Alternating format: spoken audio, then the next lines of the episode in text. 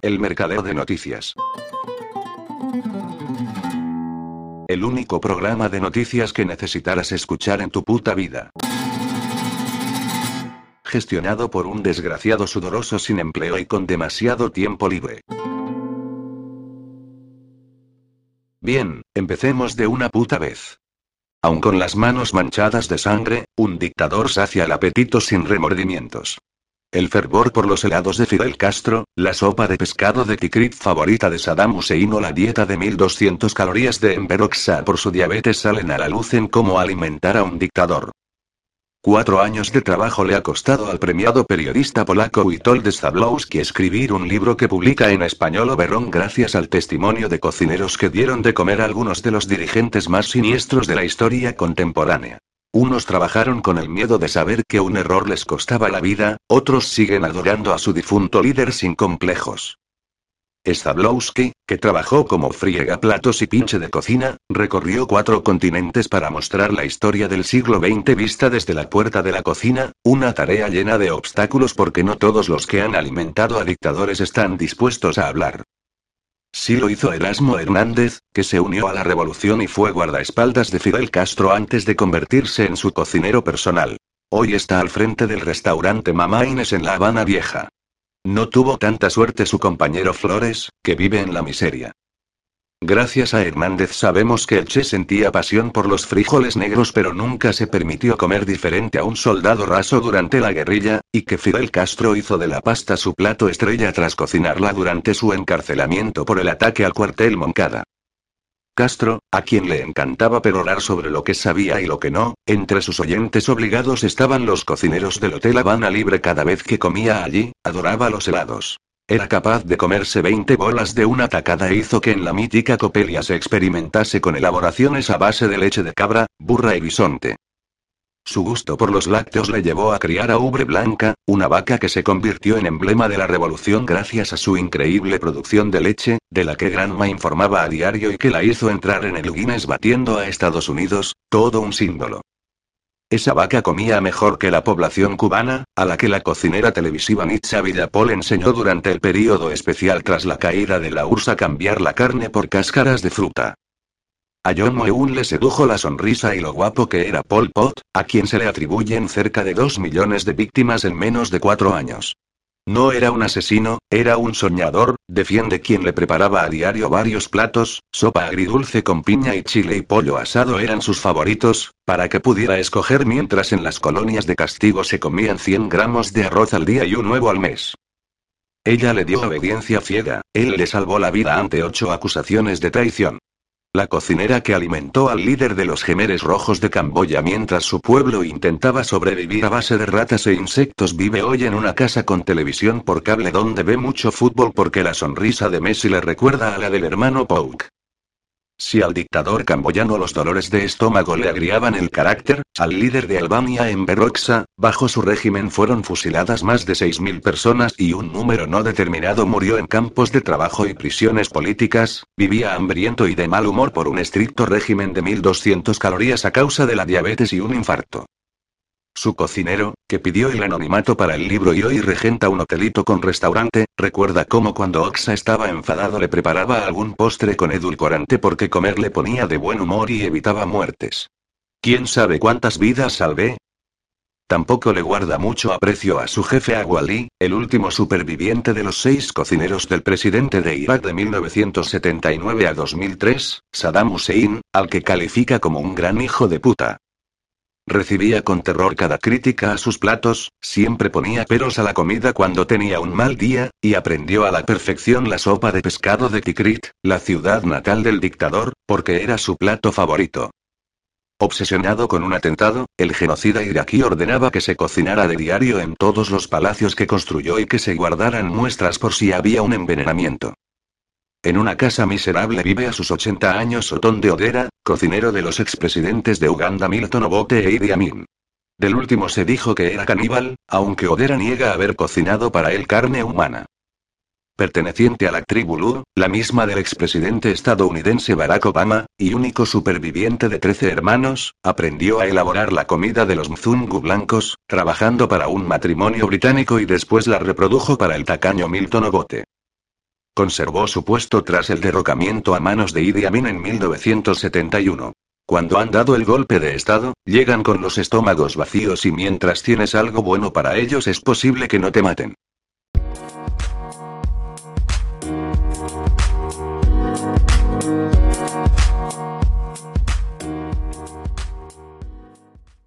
El doctor Anthony Fauci y el resto de los asesores de COVID del presidente Biden han vuelto a equivocarse con la ciencia de las vacunas COVID. Después de decirles a los estadounidenses que las vacunas ofrecen mejor protección que la infección natural, un nuevo estudio realizado en Israel sugiere que lo cierto es lo contrario. La infección natural ofrece una protección mucho mejor contra la variante Delta que las vacunas. El estudio ha sido descrito por Bloomberg como el mayor análisis en el mundo real que compara la inmunidad natural, adquirida a través de una infección previa, con la protección proporcionada por una de las vacunas más potentes que se utilizan actualmente. Hace unos días, señalamos hasta qué punto resultaba llamativo que la prensa dominante diera por fin voz a los científicos para criticar el impulso del presidente Biden de empezar a repartir vacunas de refuerzo. Pues bien, este estudio pone aún más en entredicho la credibilidad de confiar en las vacunas, ya que el estudio demostró que los vacunados tenían finalmente 13 veces más probabilidades de estar infectados que los previamente infectados, y 27 veces más probabilidades de ser sintomáticos. Este es un extracto de un informe de la revista Science.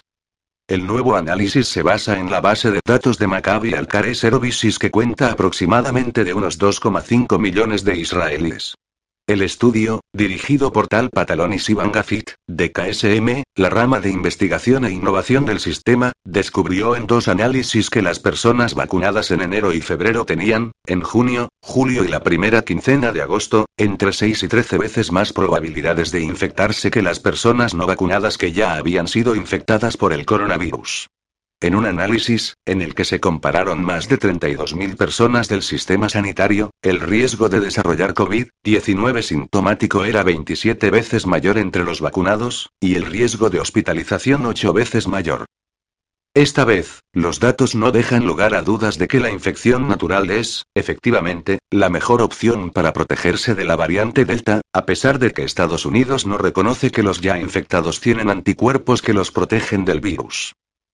Siendo el primer país en lograr una amplia cobertura de la vacuna, Israel se encuentra ahora en una situación impensable. El número de casos diarios ha alcanzado nuevos récords, ya que la variante Delta penetra la protección de la vacuna como un cuchillo caliente que corta la mantequilla. Como mínimo, los resultados del estudio son una buena noticia para los pacientes que ya han luchado con éxito contra el COVID, pero muestran el reto que supone depender exclusivamente de las vacunas para superar la pandemia. Este análisis demostró que la inmunidad natural proporciona una protección más duradera y fuerte contra la infección, la enfermedad sintomática y la hospitalización debido a la variante Delta, dijeron los investigadores. Desgraciadamente, el estudio también demostró que cualquier protección tiene un límite de tiempo.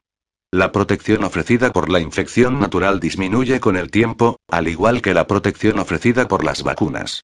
El riesgo de un caso delta de irrupción de la vacuna fue 13 veces mayor que el riesgo de desarrollar una segunda infección cuando la enfermedad original ocurrió en enero o febrero de 2021.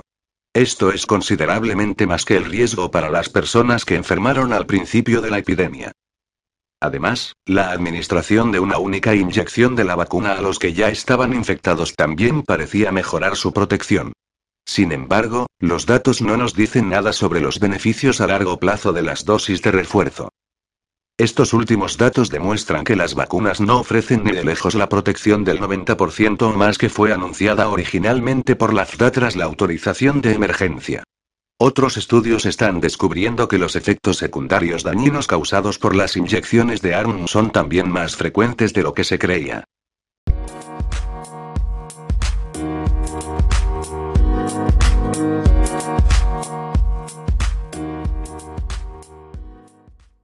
La policía alemana investiga el caso de una enfermera de la Cruz Roja que habría cambiado el contenido de unas 8.600 ampolletas de vacunas COVID o virus PCCH, Partido Comunista de China, por solución salina, para que fueran inyectadas a los solicitantes. El investigador de la policía, Peter Beer, declaró en una conferencia de prensa que varias declaraciones de testigos permitían admitir una sospecha razonable de peligro relacionada con el caso, según NZ Herald del 11 de agosto. Una hipótesis señala que la enfermera pudo sustituir las dosis porque era responsable de la preparación de las vacunas y de la preparación de las jeringuillas durante su horario de trabajo en el centro de vacunación, dijeron las autoridades sanitarias. En este contexto, la subdirectora del equipo de coronavirus de Baja Sajonia, Claudia Schroeder, declaró. Dado que guarda silencio ante la policía, no sabemos si fue manipulada durante este periodo y en qué medida, omitiendo el nombre de la sospechosa. Es de tener en cuenta que el falso pinchazo era inofensivo, y los funcionarios encargados de la campaña de vacunación se proponen aplicar el programado. El distrito de Frisia hará todo lo posible para que las personas afectadas reciban su protección vacunal lo antes posible, escribió el concejal local Sven Ambrosi en un post de Facebook, de acuerdo con New York Post. Por otro lado, no está clara la motivación de la enfermera para proceder de esa manera, algunos lo atribuyen a que no estaba de acuerdo con que se aplicara ese medicamento que no es aprobado por la FRA, sino que solo cuenta con una autorización de emergencia. Como ella muchas personas no desean inocular la polémica sustancia en sus cuerpos, pero cada vez son mayores las medidas coercitivas para que lo hagan. El 7 de junio, el Hospital Houston Methodist de Texas, Estados Unidos, suspendió a 178 trabajadores que no se habían vacunado. Una de las enfermeras antiguas, Jennifer Bridges, demandó al hospital, argumentando que la política era ilegal y obligaba a los empleados a ser conejillos de indias de vacunas que no habían pasado por el proceso completo de aprobación de la Administración de Alimentos y Medicamentos. Su caso fue desestimado. Otras personas, entre las vacunadas y las no vacunadas, lamentan que se proceda a aplicar masivamente este medicamento. Asimismo, varios científicos y especialistas muy calificados en los procesos de investigación y producción de las vacunas, advierten sobre los serios peligros que implica un procedimiento de esa magnitud. De hecho, millones de reacciones adversas sufridas por quienes fueron vacunados, y decenas de miles de muertes corroboran las sospechas que detienen a muchas personas de tomar este producto químico experimental. En junio el senador, Ron Johnson, celebró una rueda de prensa en Milwaukee, Wisconsin, con familias de todo el país que compartieron sus experiencias sobre las reacciones adversas a las vacunas COVID-19. Uno de los espectadores del vídeo, Dan Dancie, se hizo eco de los miles de historias dolorosas por las que atraviesan quienes son víctimas de graves daños tras recibir el polémico medicamento. Hay miles de historias como esta ahí fuera que probablemente ni siquiera se denuncian. Esto es muy triste y desgarrador, señaló Dancie en su respuesta.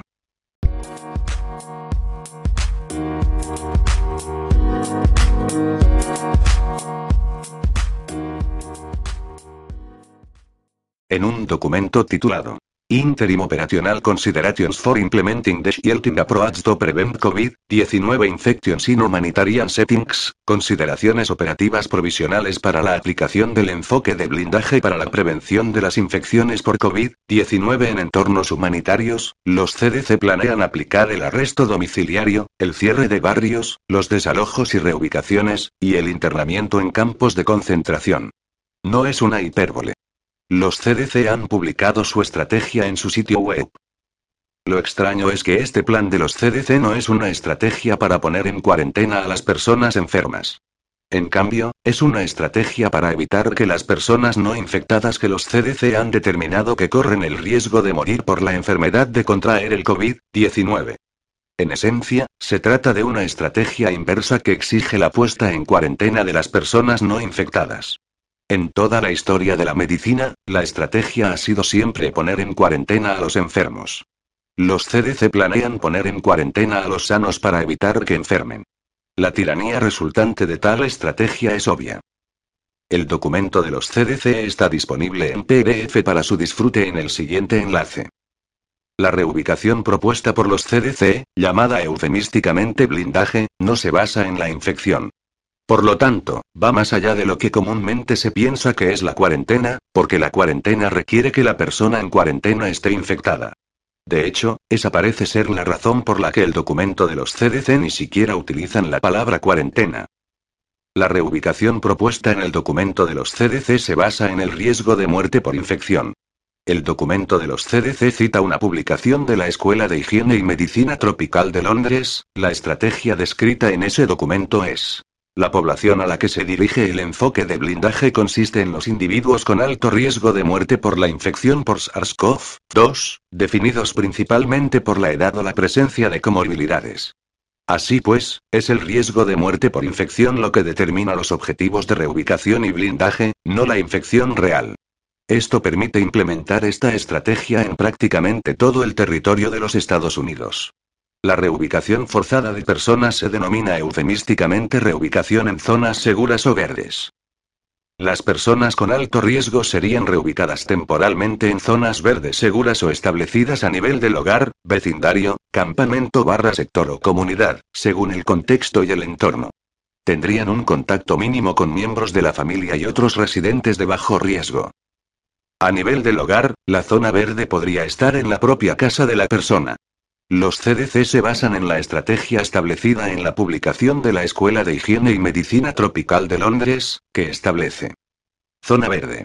Un área específica, una habitación o un refugio en el caso de un complejo de refugios múltiples, dentro del hogar.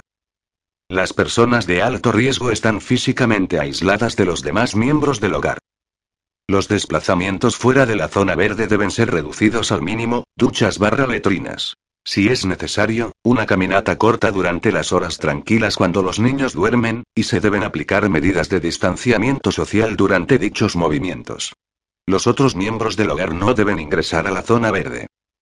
La zona verde es arresto domiciliario. De hecho, es peor que el arresto domiciliario porque hay una zona verde dentro de la casa. Esa zona verde tendrá que hacerse cumplir, lo que significa que un funcionario del gobierno deberá residir en la casa para supervisar la aplicación de la zona verde.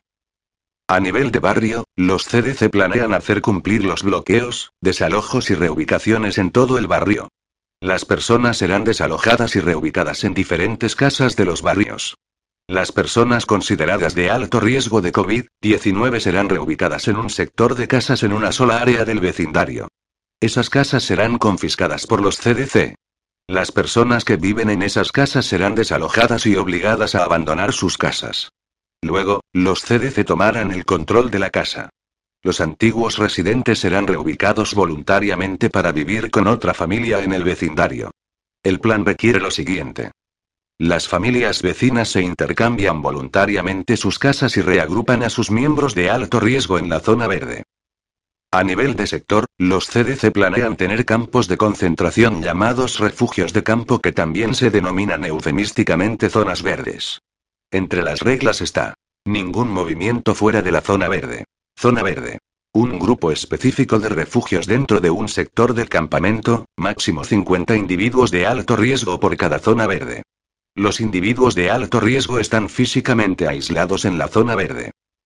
A continuación se muestra un gráfico del informe de la Escuela de Higiene y Medicina Tropical de Londres en el que se basan los CDC en su estrategia orwelliana de tres partes. Arresto domiciliario, reubicación en barrios y campos de concentración que los CDC planean utilizar para oprimir a los ciudadanos estadounidenses. El informe de la Escuela de Higiene y Medicina Tropical de Londres puede descargarse en el siguiente enlace. Guidance for the Prevention of COVID-19, Infection Summon High Risk Individual Incomes and Public Settings Descargar.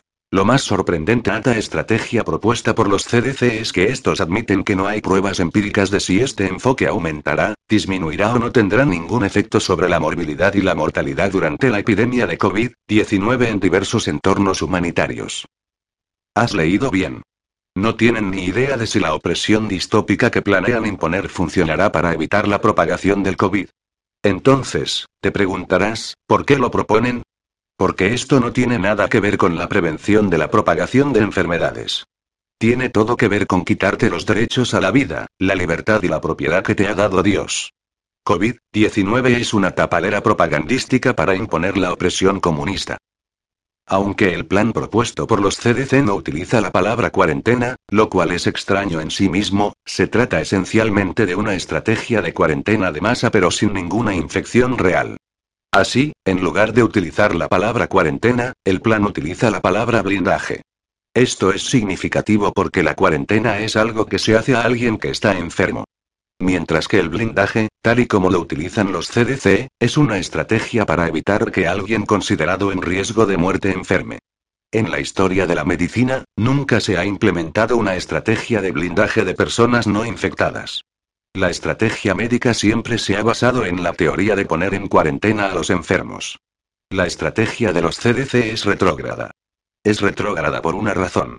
Es la estrategia perfecta para despojar a una población de su libertad. Las regulaciones federales parecen permitir poner en cuarentena a alguien que no está realmente infectado. Pero debe haber una cierta exposición a una persona infectada para que las regulaciones federales sean operativas.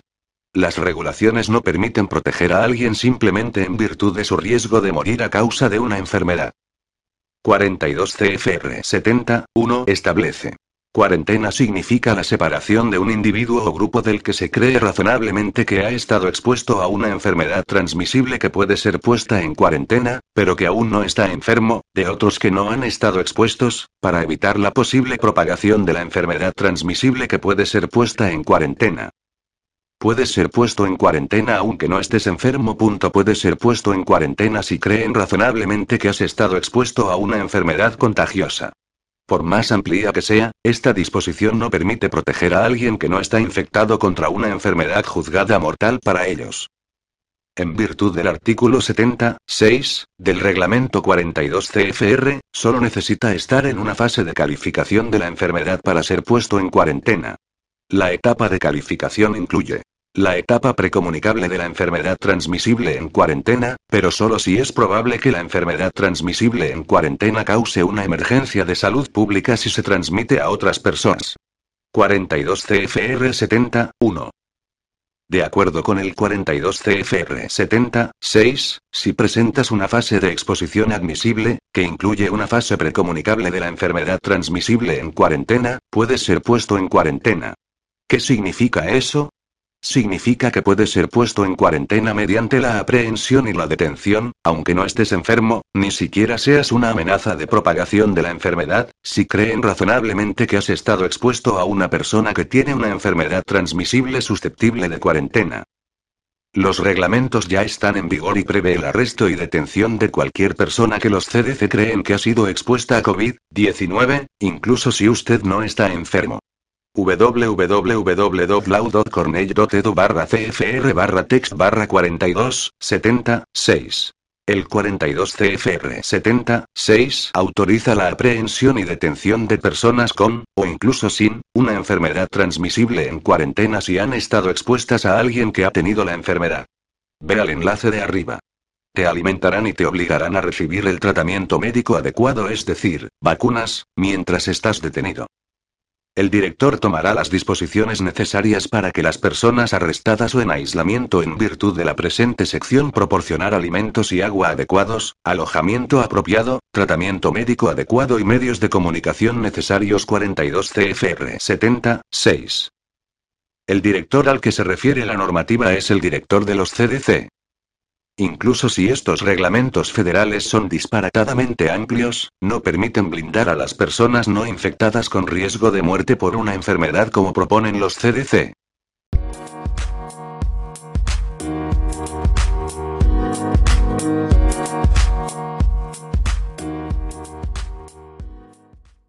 La gestión del presidente de Estados Unidos, Joe Biden, se ha caracterizado por gobernar por medio de decretos ejecutivos. O sea, mediante la obligatoriedad, en lugar de la voluntad. Eso incluye exigir a médicos operar en contra de su conciencia. Sin embargo, una corte de Texas se plantó a este dictamen. El juez Reed O'Connor del Tribunal de Distrito Norte de Texas, División de Wichita Falls, otorgó una orden judicial permanente a los demandantes cristianos para estar exentos del requisito del gobierno de realizar abortos y procedimientos de transición de género, informó The Free Press. El fallo de hoy protege a los pacientes, se alinea con la investigación médica actual y garantiza que los médicos no se vean obligados a violar sus creencias religiosas y su juicio médico, una victoria para el sentido común, la conciencia y la medicina sólida, vicepresidente y asesor principal de Beckett Fund por la Libertad Religiosa, dijo el lunes 9 de agosto, Luke Godrich. Más de 20.000 profesionales se verían beneficiados por esta medida, además de los empleados de un hospital religioso, señaló Godrich. Lo más importante del fallo prohíbe es que no es temporal, aplica permanentemente. No le permite al secretario de Salud y Servicios Humanos, Javier Becerra, interpretar o hacer cumplir la ley de una manera que requiera que realicen o proporcionen cobertura de seguro para procedimientos de transición de género o abortos, incluso negando la asistencia financiera federal debido a su no realizar o proporcionar cobertura de seguro para dichos procedimientos o al perseguir, cobrar o evaluar cualquier sanción, multa, tasación, investigación u otras acciones de ejecución. A través de redes sociales Godrich compartió los fallos y documentos donde todos estos circuitos han llegado a la misma conclusión. No existe un consenso médico de que la cirugía de reasignación de sexo sea un tratamiento necesario o incluso eficaz para la disforia de género. También hizo eco de lo sucedido en el Reino Unido, donde una mujer denunció al sistema de salud pública por las cirugías y tratamientos que modificaron su aspecto de manera irreversible. Según relató Newsweek, Keira Bell era menor de edad, fue convencida que era trans y comenzó un tratamiento de reasignación de sexo. Le amputaron ambos senos y recibió hormonas que bloquearon su desarrollo como mujer. Ahora, con 23 años, señala que tratamientos como este abordan el problema de la identidad como una cuestión externa, relacionados con el aspecto de la persona, cuando la raíz es en verdad interna, ligado a sus emociones y la aceptación de sí misma. No había nada malo en mi cuerpo, simplemente estaba perdida y sin el apoyo adecuado, le dijo recientemente a Tribuna Feminista. La transición me dio la posibilidad de esconderme de mí mismo incluso más que antes. Fue una solución temporal, si acaso. Biden ha eliminado sistemáticamente todas las leyes y reformas de su predecesor, Donald Trump, entre ellas ha promovido la participación de personas trans en deportes femeninos, lo cual ha sido combatido por gobernadores conservadores que buscan proteger a las mujeres de las lesiones causadas por competir con varones y también para promover el acceso a deportes de élite y becas universitarias. Vale mencionar que Biden fue vicepresidente de Barack Obama y esta tendencia fue pautada durante su administración conjunta. Emitieron un mandato en 2016 que requiere que los médicos y hospitales brinden cirugías para personas transgénero con la remisión de un profesional de la salud mental. El mandato transgénero, una interpretación de la cláusula de no discriminación de la ley de cuidado de salud a bajo precio, no incluía exenciones de conciencia o religión. Ya desde entonces una asociación de más de 19.000 profesionales de la salud, varias organizaciones religiosas y nueve estados impugnaron el mandato en dos tribunales diferentes, según un sitio web sobre el mandato dirigido por Beckett. Y un tribunal de la División Este de Dakota del Norte anuló el mandato en 2021, dictaminando que el gobierno no puede obligar a los médicos y hospitales religiosos a realizar procedimientos de transición de género en violación de su conciencia y juicio médico profesional. Pero la administración Biden insistió en obligar a los profesionales y en abril de este año apeló el fallo más reciente de Dakota del Norte. En esta ocasión, el secretario de Salud, Becerra, enfrentó a las Hermanas de la Misericordia y la Asociación de Beneficios Católicos. Por segunda vez, Becerra se metió en una disputa legal contra una orden de monjas. En palabras del senador Tom Cotton, en medio de una pandemia mundial, los estadounidenses esperarían que la Casa Blanca nominara a alguien con experiencia en salud pública o experiencia en virología o vacunas para dirigir el Departamento de Salud y Servicios Humanos. En cambio, el presidente Biden nominó al fiscal general de California, Javier Becerra, cuya experiencia en el cuidado de la salud más notable involucra cierres inconstitucionales y una demanda de años contra las hermanitas de los pobres. Esta orden de monjas católicas, que pasan su vida cuidando a los ancianos pobres, buscó una exención del mandato anticonceptivo de Obamacare en los tribunales durante años, hasta que el gobierno federal otorgó una exención en 2017. Becerra luchó contra esta exención en los tribunales durante los siguientes tres años. Por ello, el reciente fallo a favor de la libertad religiosa y el libre albedrío de los médicos que eligen no ser parte de cirugías que causan modificaciones permanentes en los cuerpos de sus pacientes, es un logro político tan importante. Pues frena la ideologización de la justicia. Es por ello que quienes todavía quieran someterse a dichos procedimientos tendrán la libertad de hacerlo con médicos dispuestos.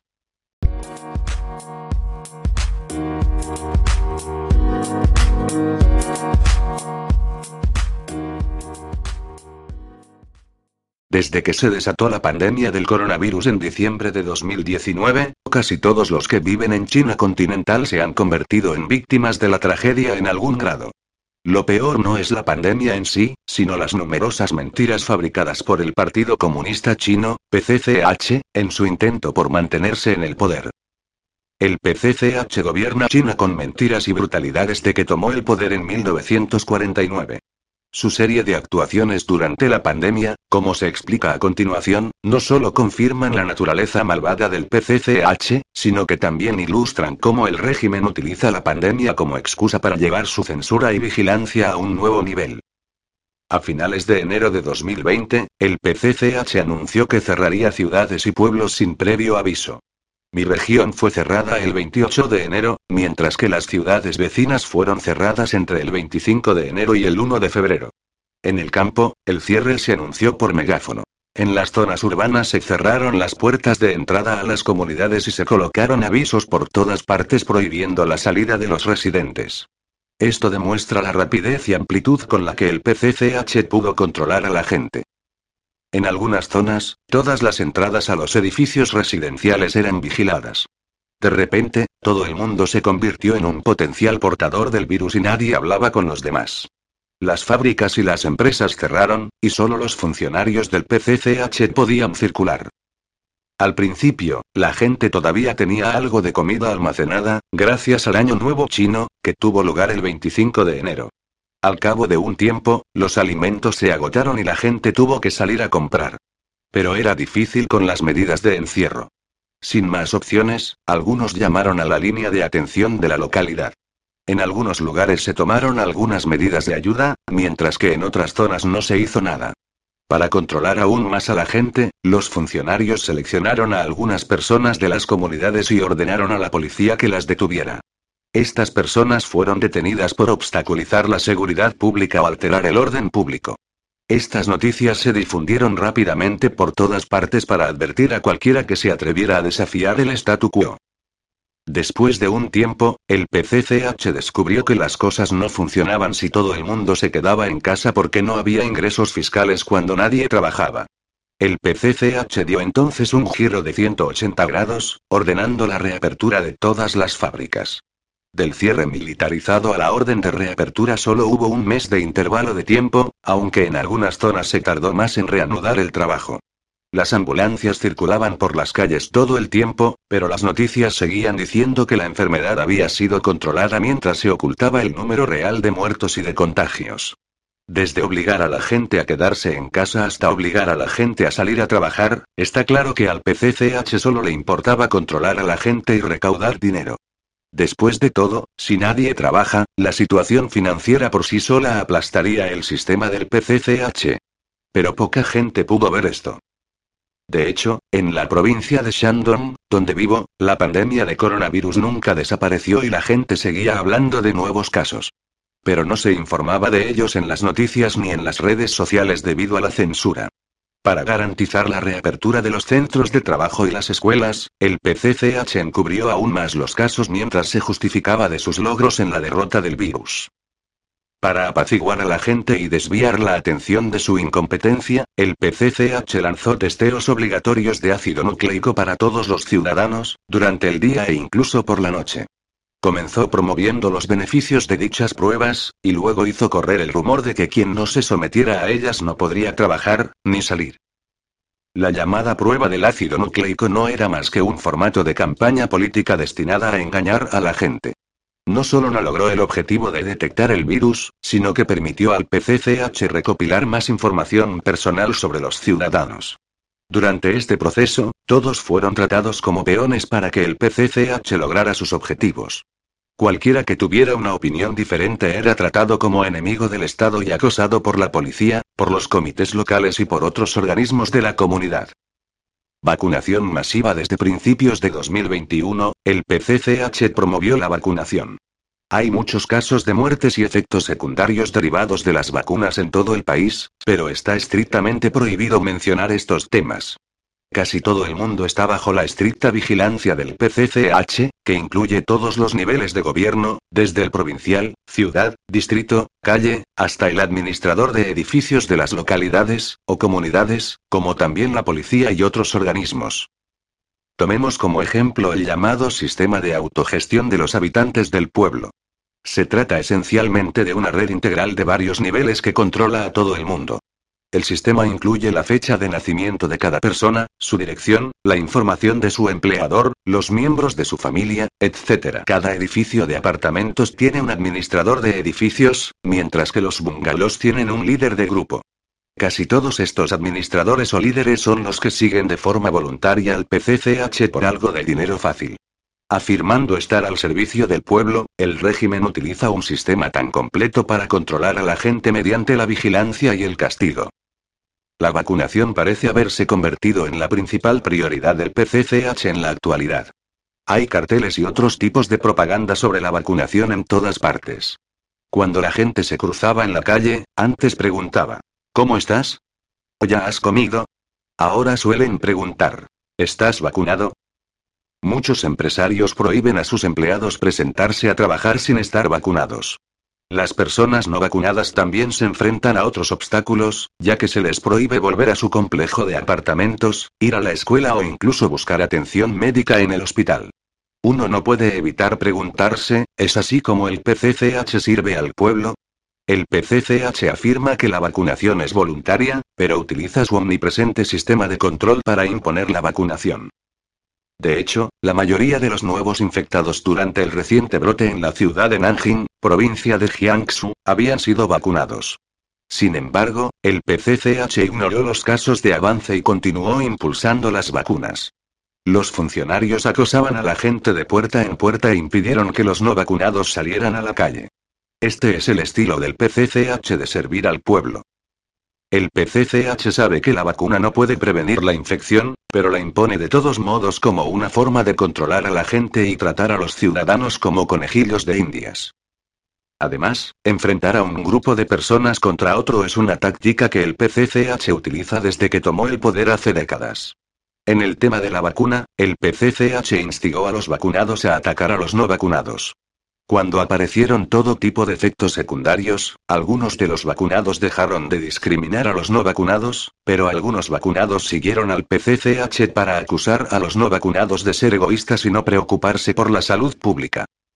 Al principio, el régimen chino movilizó a todos los medios de comunicación para exagerar el número de casos de infección en otros países y para invalidar la eficacia de las vacunas desarrolladas por otros países. Al mismo tiempo, alardeaba que sus vacunas eran superiores a las de todo el mundo.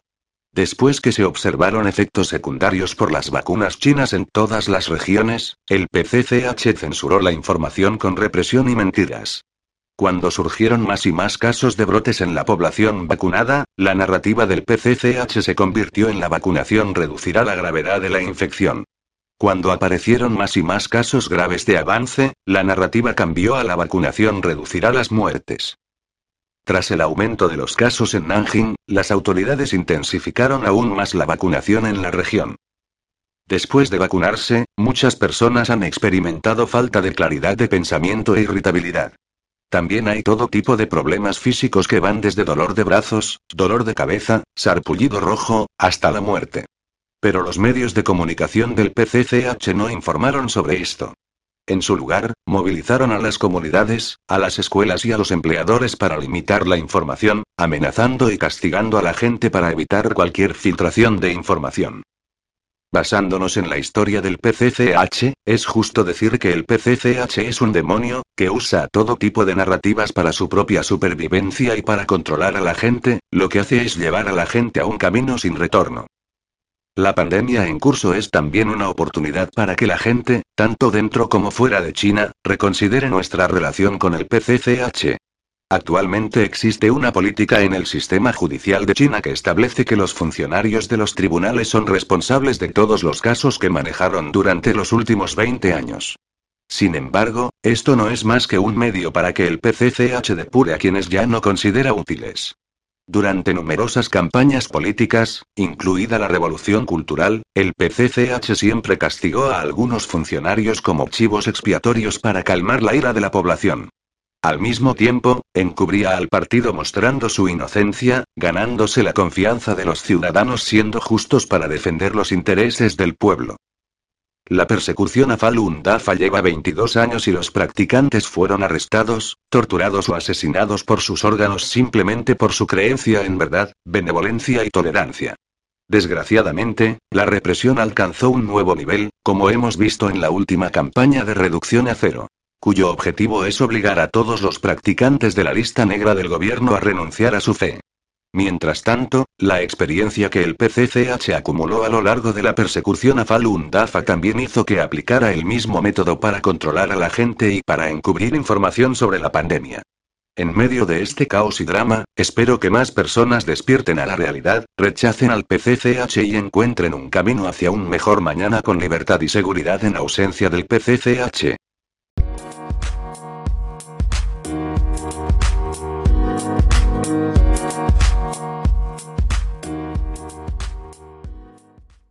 La inflación de Venezuela avanzó a un ritmo del 19% durante el mes de julio, situándose en el 415,7% en lo que va de año y en un 1984% en los últimos 12 meses, según revela este lunes el Observatorio Venezolano de Finanzas, un órgano de la oposición ligado a la figura de Juan Guaidó. En comparación con junio, las divisiones que más subieron fueron la de educación, 36,1%, como consecuencia de la finalización del año escolar y el reajuste de tarifas de escuelas privadas de cara al nuevo período escolar. Y el equipamiento de hogar, 27,2%. Adicionalmente, el precio de una cesta básica de alimentos llegó a un máximo histórico de 303,08 dólares, 258 euros, para una familia de 5 personas, lo que corresponde a un incremento del 44,3% con respecto a noviembre de 2020 y del 20,6% en comparación con enero de 2021. Con los datos de julio, el salario mínimo del país latinoamericano se situó en torno a los 1,87 dólares, 1,6 euros, por lo que se necesitarían unos 162 salarios mínimos para acceder a una cesta de alimentos para 5 personas, 26 salarios mínimos más que en junio. Con respecto a la nueva reconversión monetaria, por la que el Banco Central de Venezuela ha eliminado seis ceros de la divisa venezolana, y la introducción de un bolívar digital, el observatorio ha advertido que son el reflejo de un mal manejo de la economía. Significa una decisión que podría permitir mejorar las transacciones a través de un maquillaje contable, pero en términos reales y bajo ningún concepto resolverá el grave problema de la inflación que atraviesa el país, ha señalado el fundador del observatorio, Ángel Alvarado. En los últimos 13 años, la tiranía chavista ha emprendido tres reconversiones, eliminando un total de hasta 14 ceros al bolívar desde 2008. En este sentido, Alvarado ha indicado que para estabilizar los precios y vencer a la inflación se necesita un programa de reformas económicas con credibilidad e incentivos necesarios para ser desarrollado con plenitud.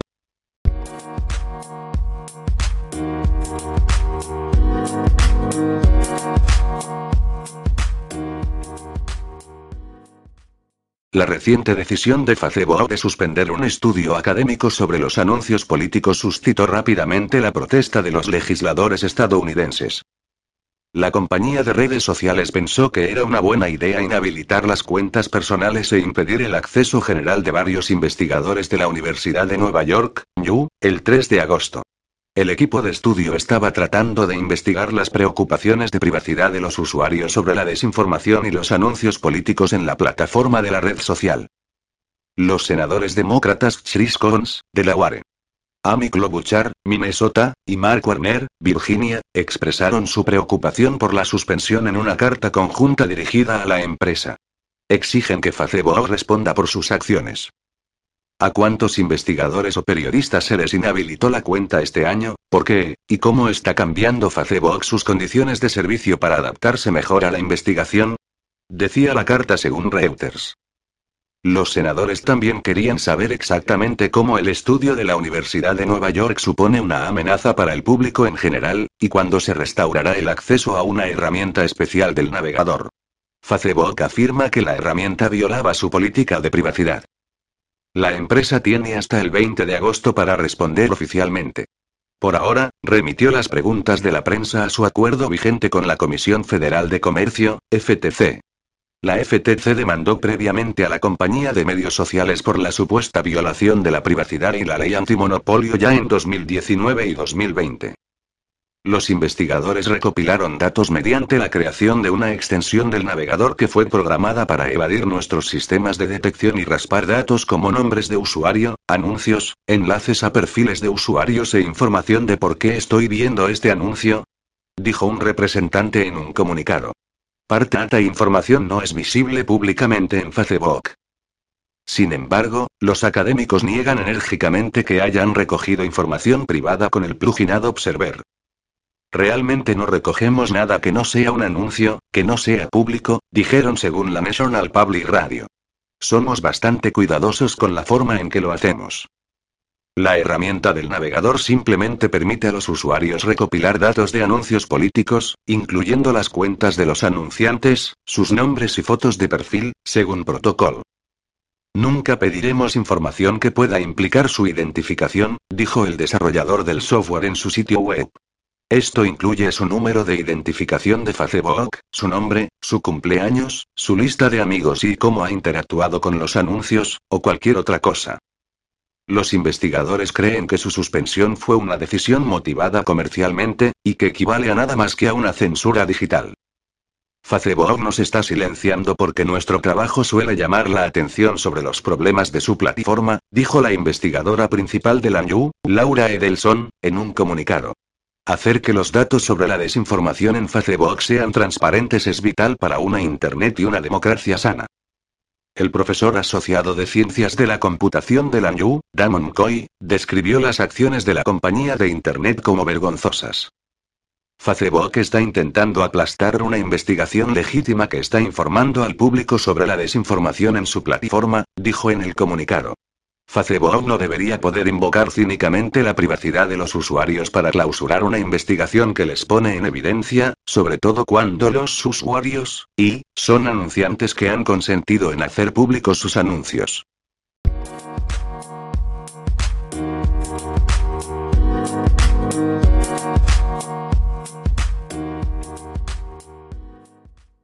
Una nueva investigación llevada a cabo en Israel ha descubierto que la administración del fármaco antiparasitario ivermectina a los pacientes con el coronavirus de Wuhan, COVID-19, puede ayudar a reducir drásticamente la duración de las infecciones, y todo ello por menos de un dólar al día. El profesor Elias Schwartz, fundador del Centro de Medicina del Viajero y Enfermedades Tropicales del Centro Médico Sheva de Teléfono a Somer, puso en marcha el pasado mes de mayo un ensayo aleatorizado, controlado y a doble ciego que evaluó la eficacia de la ivermectina para reducir la excreción del virus entre pacientes no hospitalizados por el virus chino con una infección de leve a moderada. Ese ensayo concluyó recientemente, demostrando que el fármaco, que fue aprobado por primera vez por la Administración de Alimentos y Medicamentos de Estados Unidos, FMA, en 1987, puede ayudar a minimizar el impacto de la gripe de forma segura y eficaz.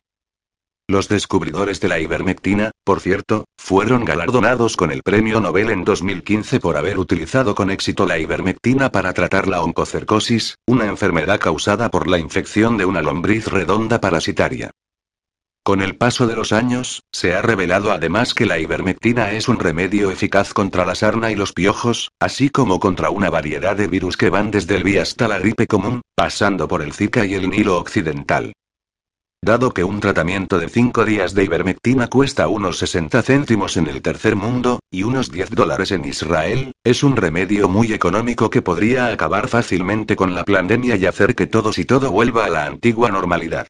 Sin embargo, como funciona tan bien y no cuesta casi nada, la FDA y la Organización Mundial de la Salud, OMS, dicen que no.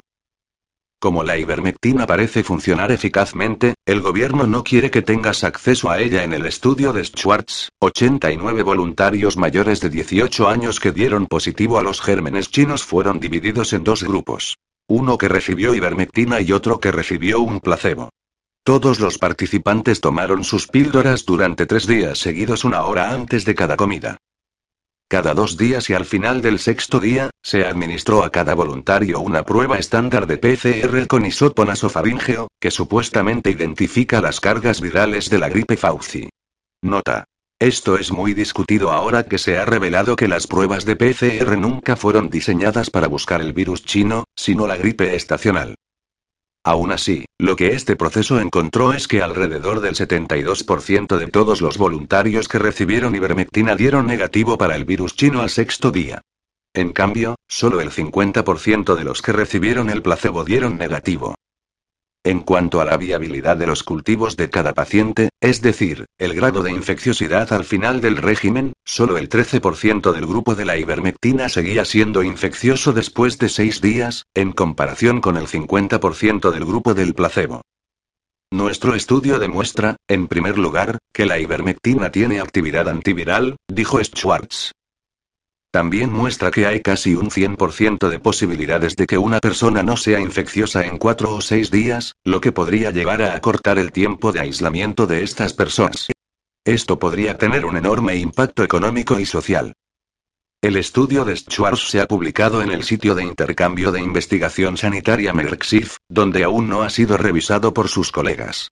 Sin embargo, otro estudio que llegó a conclusiones similares ha sido revisado por pares y publicado en el American Journal of Therapeutics. A pesar de las afirmaciones del establishment en sentido contrario, la ivermectina no mostró ningún efecto secundario significativo en el ensayo de Schwartz, lo que sugiere que no solo es barata, sino también segura y eficaz.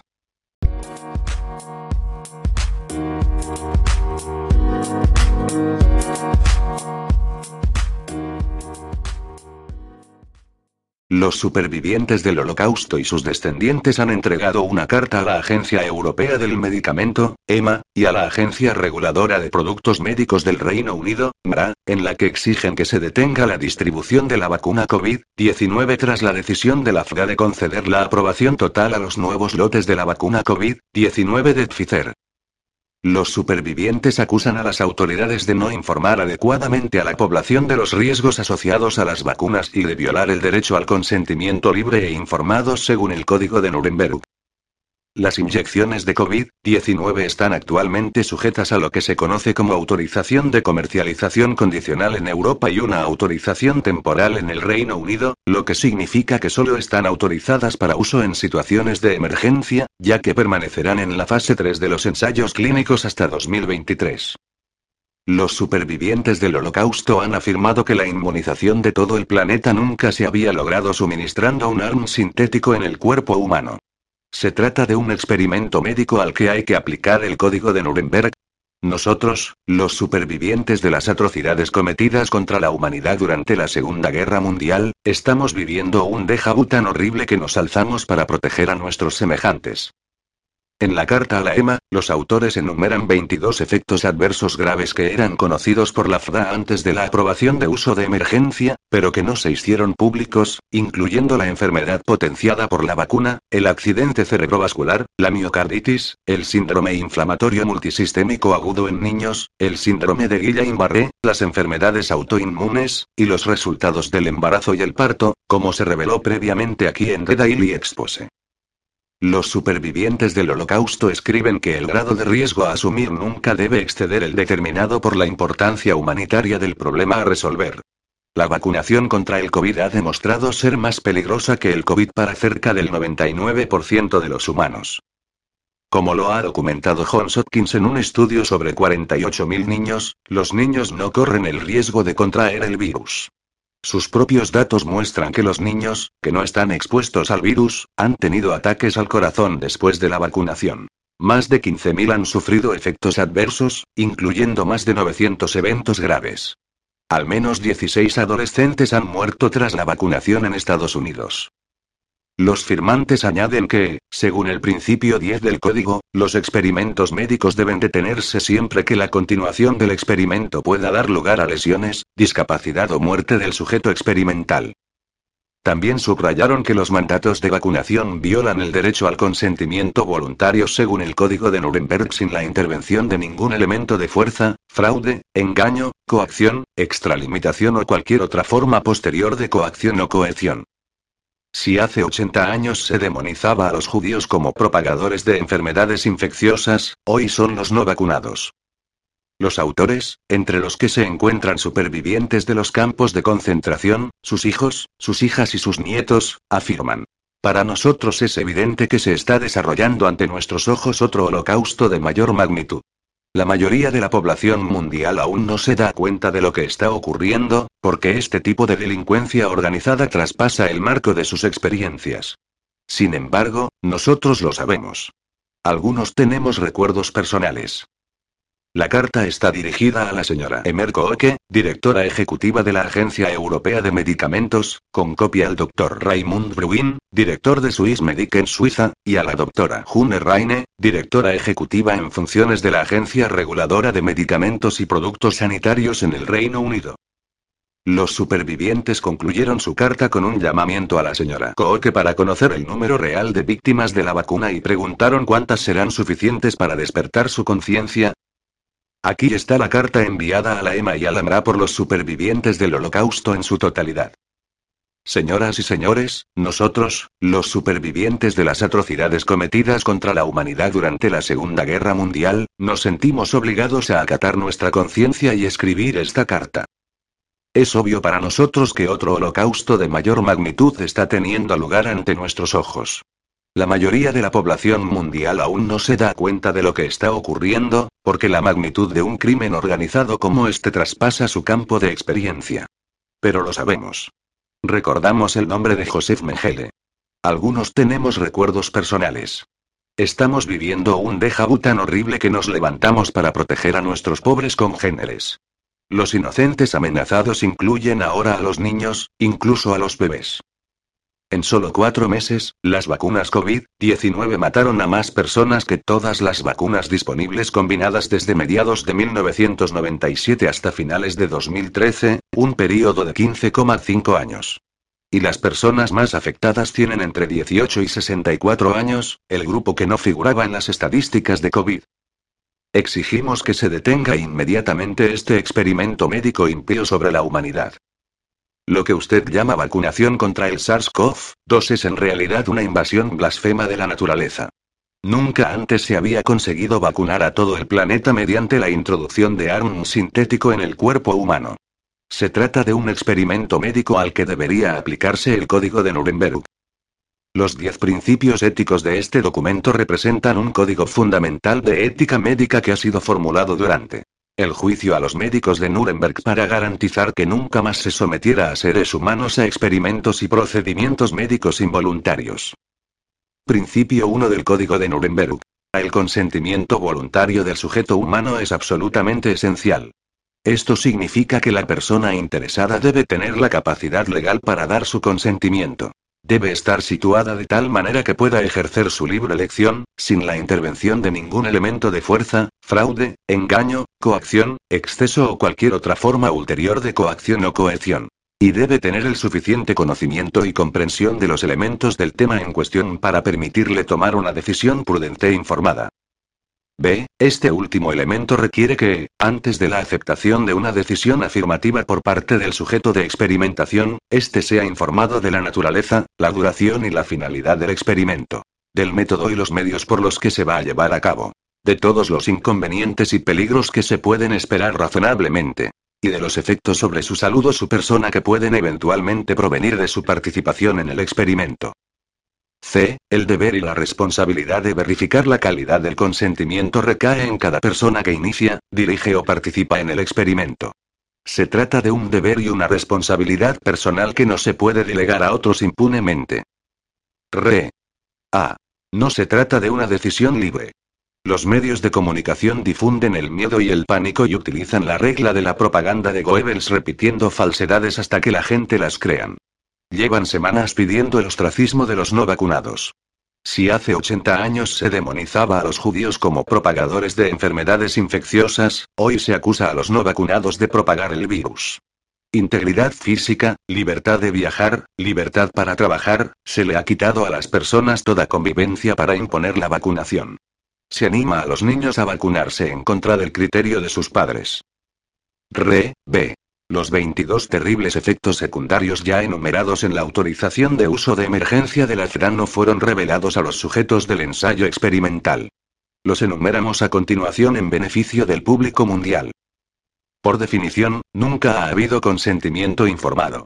Mientras tanto, se registran miles de efectos secundarios en numerosas bases de datos. Mientras que todos los medios de comunicación emiten los llamados números de casos en intervalos de 30 minutos, no se mencionan los efectos secundarios graves ni cómo y dónde deben notificarse los efectos secundarios. Hasta donde sabemos, incluso los daños registrados se han eliminado a gran escala en todas las bases de datos. El principio 6 del Código de Nuremberg exige el grado de riesgo que se asuma nunca debe exceder el determinado por la importancia humanitaria del problema que se pretende resolver con el experimento. Se ha demostrado que la vacunación contra el COVID es más peligrosa que el COVID para el 99% de los seres humanos. Tal y como ha documentado el Johns Hopkins, en un estudio realizado sobre 48.000 niños, los niños no corren riesgo de contraer el virus. Vuestros propios datos muestran que los niños que no tienen riesgo de contraer el virus han tenido ataques cardíacos después de la vacunación. Más de 15.000 sufrieron efectos adversos, incluyendo más de 900 efectos graves. Al menos 16 adolescentes han muerto tras la vacunación en Estados Unidos. Como saben, solo se denuncia el 1%. Y las cifras aumentan rápidamente mientras escribimos. Con vuestros conocimiento. Principio 10 del código. Durante el transcurso del experimento, el científico responsable deberá estar preparado para poner fin al experimento en cualquier momento si tiene motivos probables para creer, en el ejercicio de la buena fe, la habilidad superior y el juicio prudente que se le exige, que la continuación del experimento puede dar lugar a lesiones, discapacidad o muerte del sujeto de experimentación. Se calcula que alrededor del 52% de la población mundial ha recibido al menos una inyección. Hace tiempo que debería haberse revelado el número real de lesionados por vacunación, heridos terminales y muertes en todo el mundo. Se trata de millones de personas. Proporciónanos ahora el número real de víctimas de la vacuna COVID. ¿Cuántos serán suficientes para despertar vuestra conciencia? Lista de efectos adversos conocidos por la FDA antes de la aprobación de emergencia. 1. Síndrome de Guillain-Barré. 2. Encefalomielitis aguda diseminada. 3. Mielitis transversal. 4. Encefalitis barra encefalomielitis barra meningoencefalitis barra meningitis barra encefalopatía. 5. Convulsiones barra convulsiones. 6. Estroque, ataque vascular encefálico. 7. Narcolepsia y cataplexia. 8. Anafilaxia. 9. Infracción aguda de miocardio. 10. Miocarditis barra pericarditis. 11. Enfermedad autoinmune. 12. Muerte. 13. Resultados del embarazo y el parto. 14. Otras enfermedades desmielinizantes agudas. 15. Reacciones alérgicas no anafilácticas. 16. Trombocitopenia. 17. Coagulación intravascular diseminada. 18. Tromboembolismo venoso. 19. Artritis y artralgia barra dolor articular. 20. Enfermedad de Kawasaki. 21. Síndrome inflamatorio multisistémico en niños. 22. Enfermedad potenciada por la vacuna. Firmado. Los supervivientes de los campos de concentración, sus hijos e hijas y sus nietos, incluidas las personas de buena voluntad y conciencia. www.verdadypaciencia.com Weblink.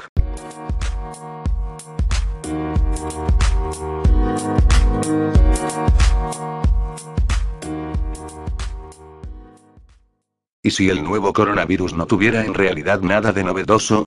¿Y si la denominada pandemia no fuera otra cosa que una campaña de coerción y terror con el objetivo de hacer grandes negocios? ¿Y si las pruebas de todo esto se encuentran en el registro público de archivos de patentes de Estados Unidos? Escalofriante, más bien un hecho comprobable, según el Dr. David Martín, director general y fundador de MCAM Incorporated, una empresa internacional aseguradora y de análisis de activos intangibles que abarca la financiación de la innovación y la auditoría de la calidad de las patentes. Sobre la supuesta novedad del coronavirus, este especialista sostiene que fue una ilusión fabricada. De ello dan cuenta 73 patentes emitidas entre 2008 y 2019, que tienen los elementos supuestamente novedosos del SARS-CoV-2, específicamente en lo que se refiere al sitio de clivaje polibásico, el dominio de unión al receptor de AC2 y la proteína espiga, detalló Martín en una reciente entrevista mantenida con el abogado Rainer Fuellmich, que encabeza el Comité Alemán de Investigación del Coronavirus. La única publicación a novel Bad Coronavirus Reveals Natural Insertion SADS1S2 Cleavage Site of the Spike Protein and a Possible Recombinant Origin of COV-19 que se convirtió en el trabajo que se ha utilizado de forma rutinaria para identificar el nuevo virus, no reporta nada nuevo, subrayó Martín, ex profesor adjunto de la Facultad de Medicina de la Universidad de Virginia, quien añadió que el problema es que incluso si aceptásemos que hay neumonías idiopáticas y que hay algún conjunto de síntomas inducidos por el patógeno, no tenemos una sola evidencia publicada que nos diga que cualquier cosa en el subclado SARS-CoV-2 tenga alguna diferencia clínica respecto de cualquier cosa que se haya conocido y publicado antes de noviembre de 2019 en las 73 patentes presentadas a partir de 2008. Todo eso está disponible en el registro público de archivos de patentes, que cualquier persona de la audiencia puede revisar y el Public Per, Oficina de Marcas y Patentes de los Estados Unidos, tiene no solo las pruebas, sino también los documentos reales, que tengo también en mi poder, aseguró. Para llegar a tales hallazgos, Martín y su equipo revisaron las más de 4.000 patentes que se han emitido en torno al coronavirus SARS, síndrome respiratorio severo agudo.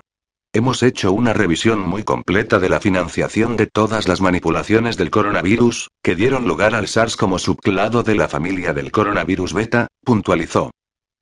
Según precisó Martín, al confeccionar el documento que reúne todos estos descubrimientos tomaron las secuencias genéticas reales reportadas como nuevas por el Comité Internacional de Taxonomía de los Virus, INCRIF, por sus siglas en inglés, de la Organización Mundial de la Salud y las contrastaron con los registros de patentes que estaban disponibles en la primavera de 2020. Lo que encontramos, como verán en este informe, son más de 120 pruebas que sugieren que la declaración de un nuevo coronavirus era en realidad una falacia completa. No había ningún coronavirus nuevo, insistió. De hecho, Martín encontró registros en los archivos de patentes de secuencias atribuidas a lo que se consideró ahora novedoso, que se remontaban a patentes que se solicitaron ya en 1999.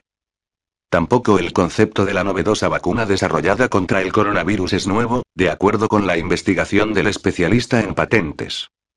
En ese sentido, afirmó que la primera vacuna patentada para el coronavirus fue en realidad buscada por Pfizer, la cual consistía específicamente en esta proteína S o espiga. Es exactamente lo mismo que, supuestamente, nos hemos apresurado a inventar ahora. La primera solicitud fue presentada el 28 de enero de 2000, hace 21 años, remarcó. La idea de que misteriosamente nos tropezamos con la forma de intervenir en las vacunas no solo es ridícula, sino que es increíble porque Timothy Miller, Sharon Clapford, Albert Paul Reed y Elaine Jones, el 28 de enero de 2000, presentaron lo que se emitió como la patente de Estados Unidos 637-22-24, que era la vacuna contra el virus de la proteína de la espiga. Una vacuna para el coronavirus canino, que es en realidad una de las múltiples formas de coronavirus, prosiguió Martín, para luego detallar que los primeros trabajos hasta 1999 se centraron en el ámbito de las vacunas para animales. Más tarde, según relató el director de MCAM, Anthony Fauci y el Instituto Nacional de Alergias y Enfermedades Infecciosas, NIAID, por sus siglas en inglés, encontraron que debido a su maleabilidad el coronavirus resultaba un candidato potencial para las vacunas contra el VI. El SARS no es en realidad una progresión natural de una modificación genética del coronavirus.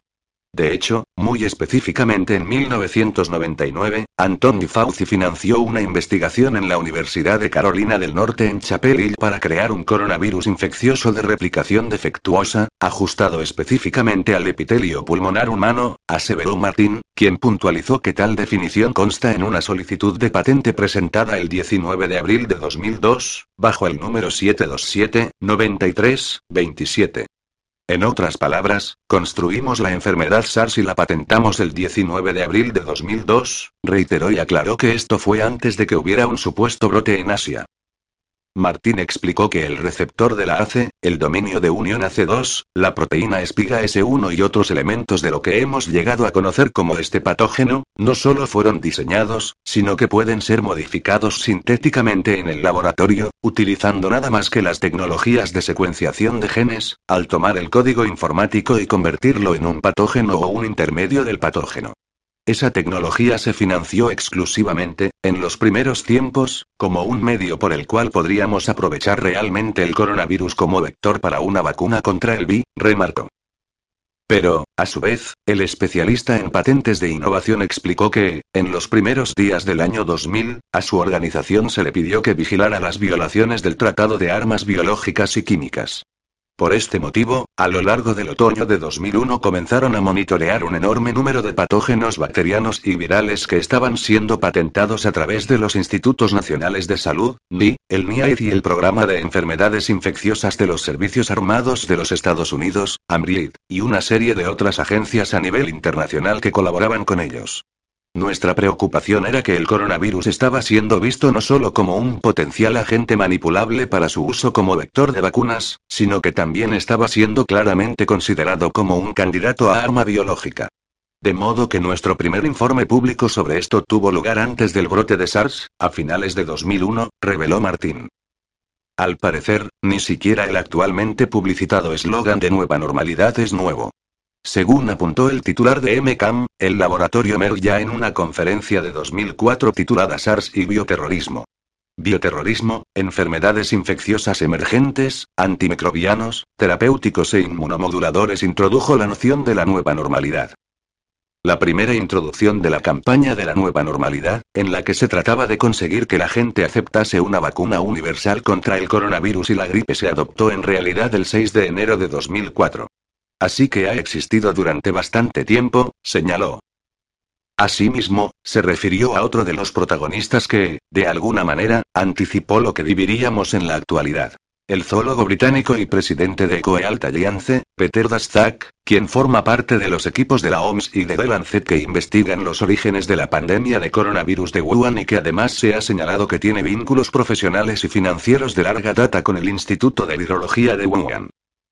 Mi cita favorita de esta pandemia es una declaración hecha en 2015 por Peter Daszak, reportada en The National Academy Express, el 12 de febrero de 2016. Tenemos que aumentar la comprensión pública de la necesidad de contramedidas médicas, tales como una vacuna universal contra los coronavirus. Una vía clave son los medios de comunicación y la economía seguirá el revuelo mediático que se cree.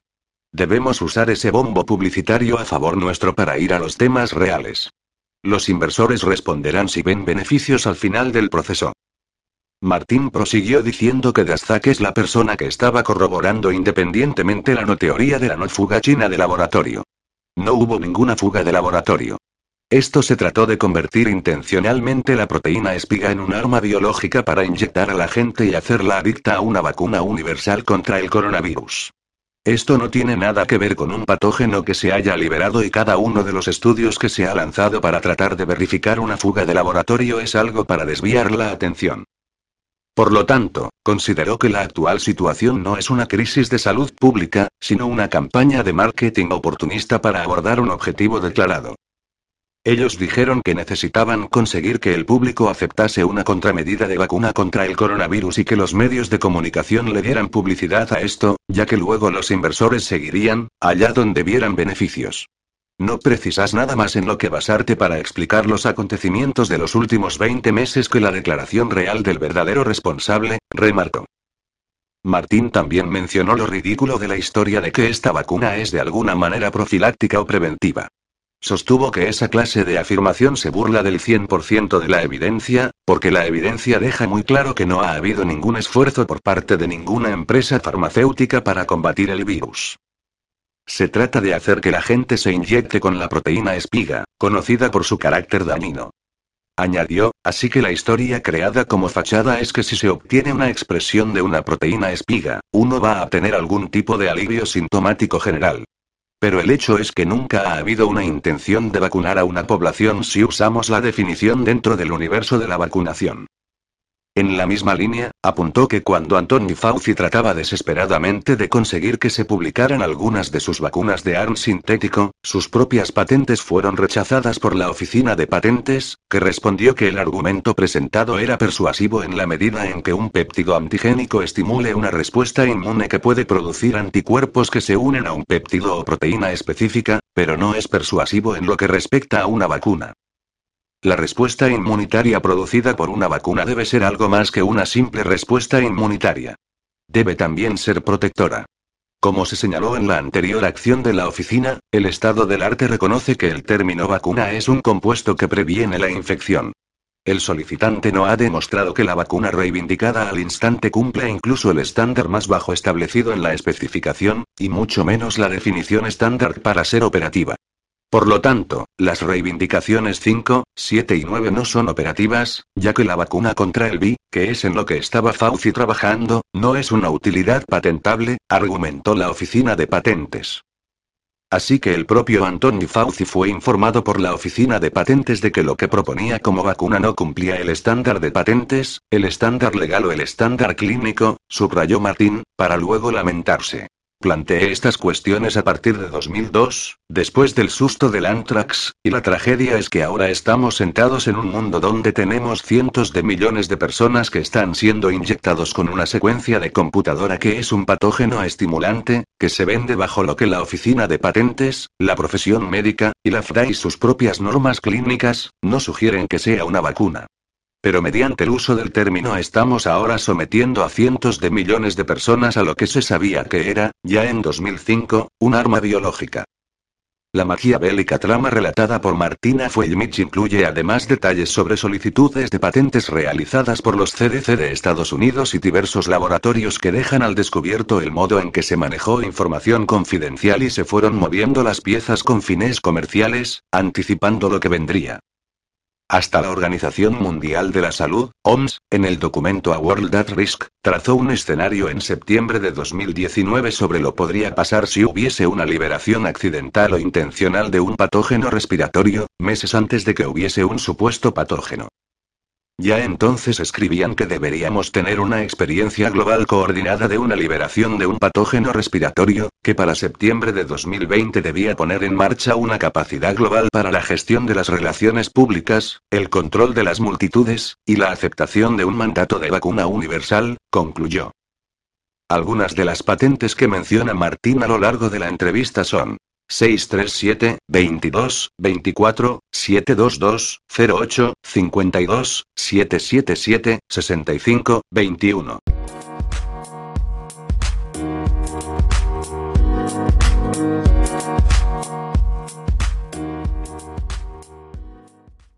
En todo el mundo se exhiben maniquíes reales de seres humanos fallecidos.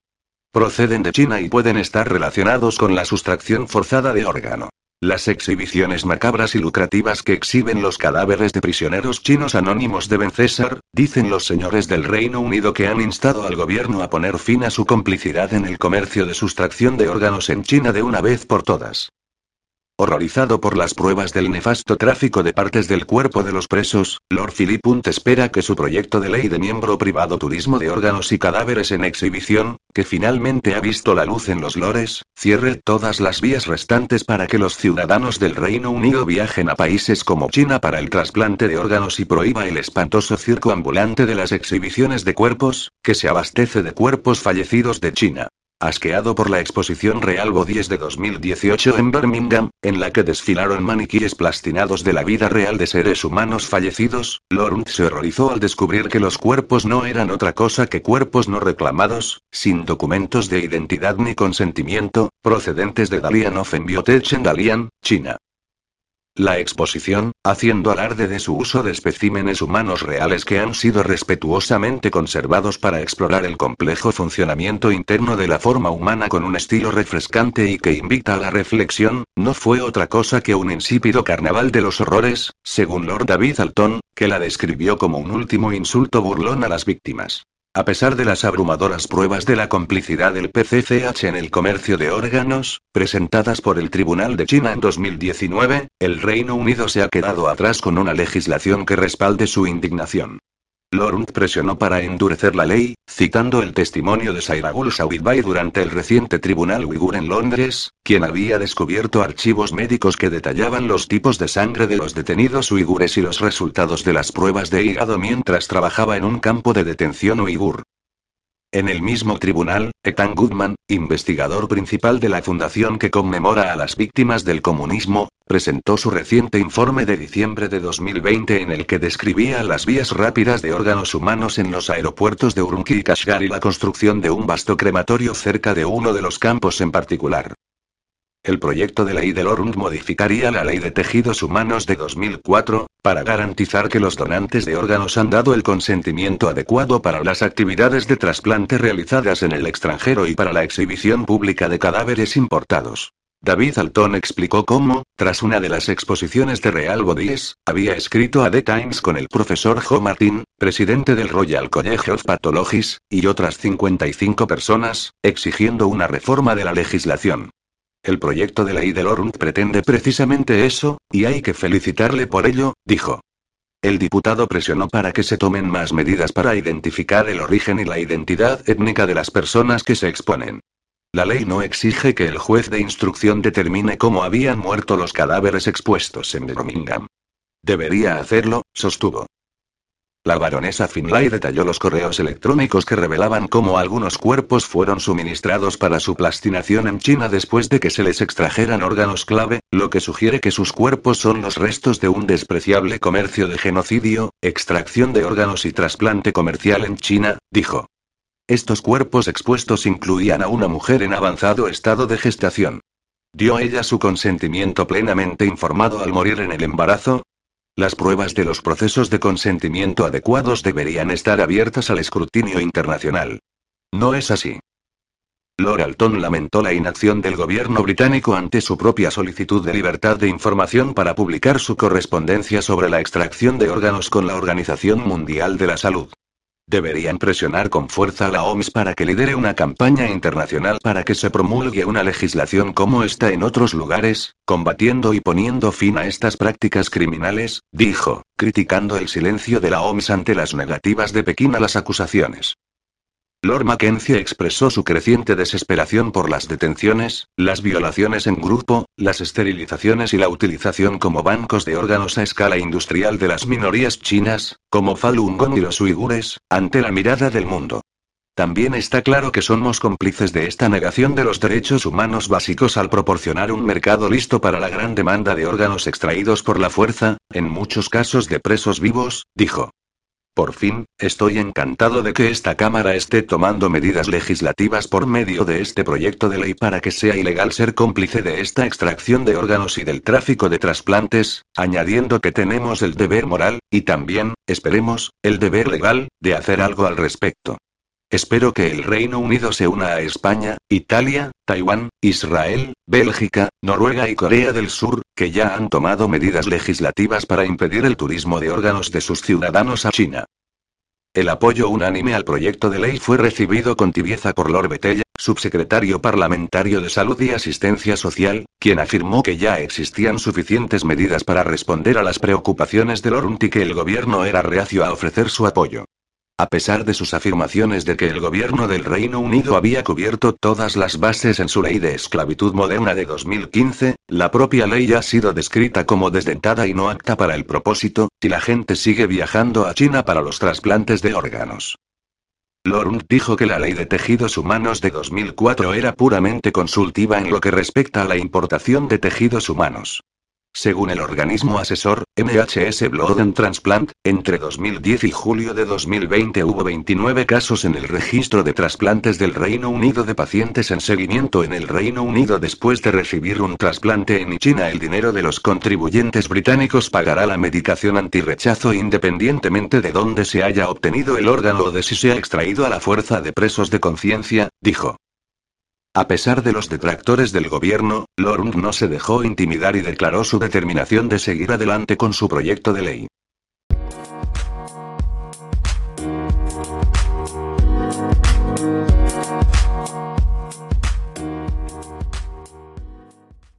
El gobernador de Nueva York, Andrew Cuomo, renuncia en medio de una avalancha de denuncias de acoso sexual.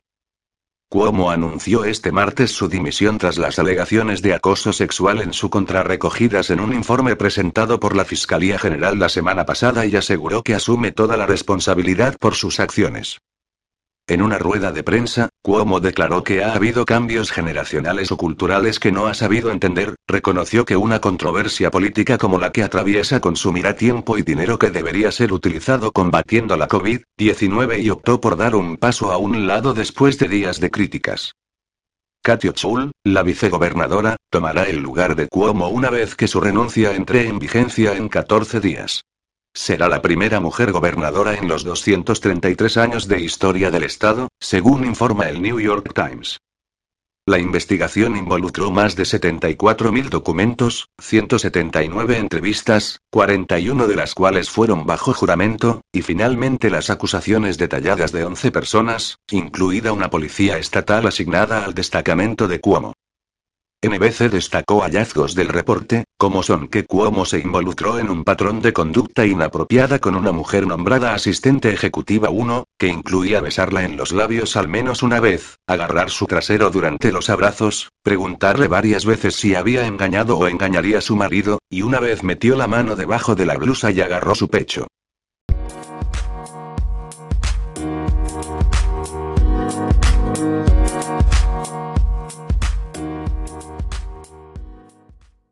Cita de los medios de comunicación.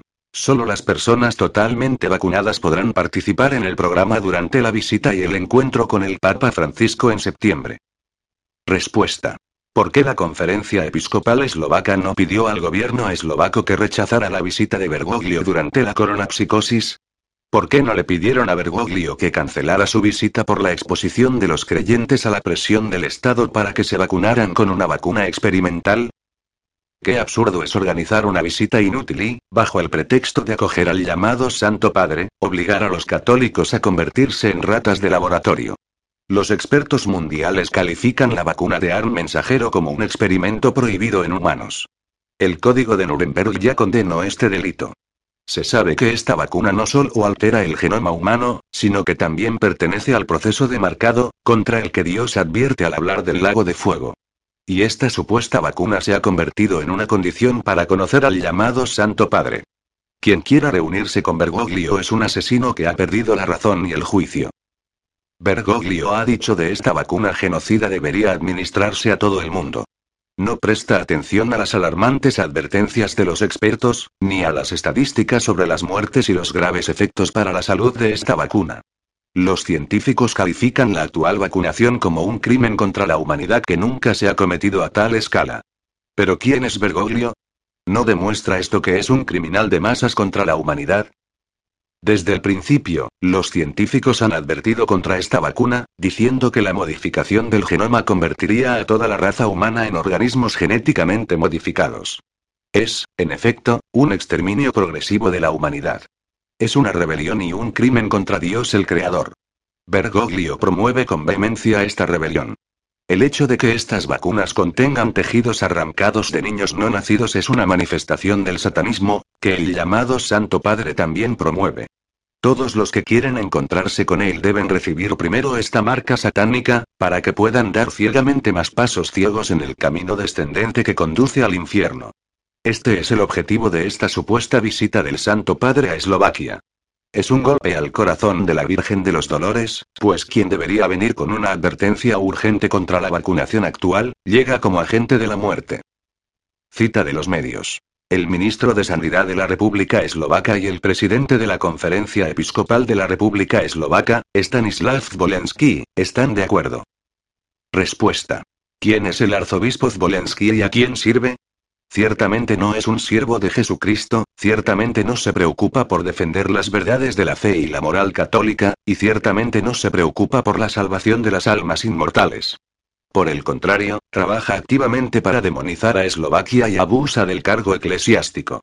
Al parecer, está compitiendo con el Ver para obtener un sombrero de cardenal de Bergoglio, que no se le paga con 30 monedas de plata, sino con la promoción de la vacunación y con la destrucción de la iglesia y de la nación eslovaca. Con o sin sombrero, ambos son candidatos al infierno, porque se han alejado de Cristo y se han convertido en Judas traidores.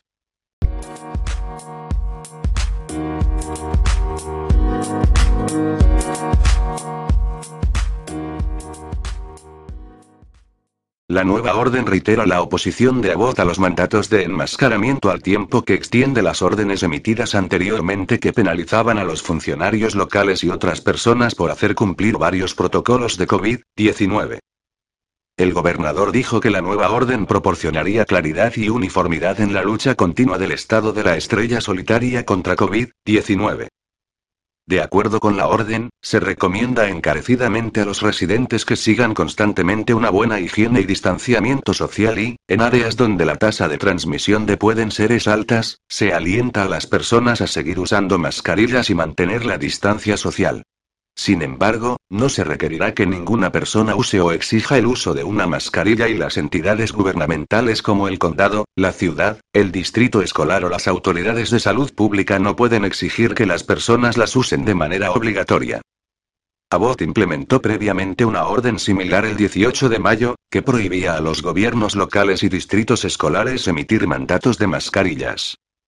En un comunicado en Twitter, el gobernador escribió, todo texano tiene derecho a elegir si usará una mascarilla o si sus hijos las usarán.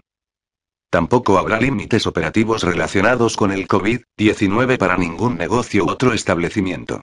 Las entidades del gobierno local que instituyan mandatos de mascarillas pueden recibir una multa de hasta 1,000 dólares. La orden también especifica que las entidades gubernamentales no pueden obligar a ninguna persona a recibir una vacuna COVID-19 administrada bajo una autorización de uso de emergencia.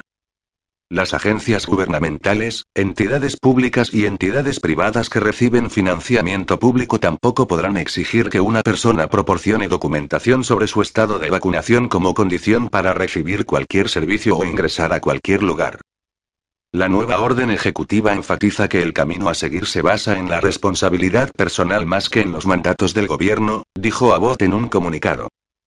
Los tejanos han dominado las prácticas seguras que ayudan a prevenir y evitar la propagación del COVID-19. Tienen el derecho y la responsabilidad individuales de decidir por sí mismos y por sus hijos si usarán mascarillas, abrirán sus negocios y participarán en actividades de ocio. Las vacunas, que se mantienen en abundancia, siempre serán voluntarias, nunca forzadas, en el estado de Texas.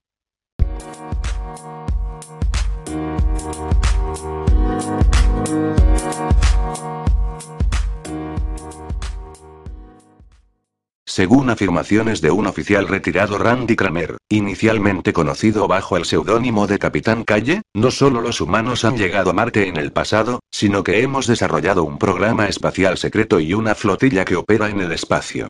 Parece que hay dos versiones que se filtran a la sociedad cuando se trata del espacio, Marte y los archivos clasificados que relacionan a ambos. La primera es que no hemos ido a Marte, que hay mucho trabajo por hacer y que nuestra tecnología es aún muy limitada. La otra es exactamente la contraria, una versión que varios individuos han respaldado en la última década. La pregunta aquí es, ¿quién dice la verdad?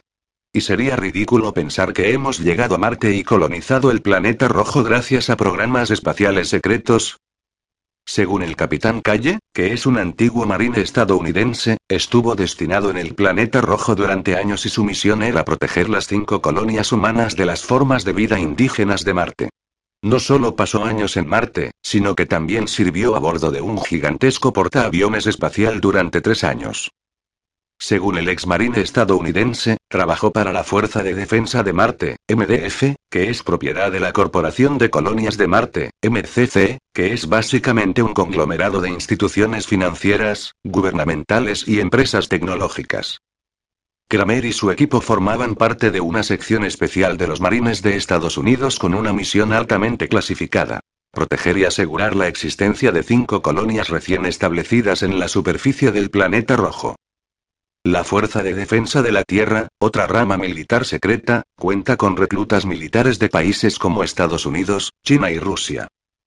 Además, Kramer afirma que su entrenamiento tuvo lugar en la Luna, dentro de una base secreta llamada Loco Comando de Operaciones Lunares, en la Luna Titán de Saturno e incluso en el espacio profundo. No solo tenemos tecnología para llegar a Saturno y al espacio exterior, Marte es un planeta repleto de vida según las declaraciones del ex marine.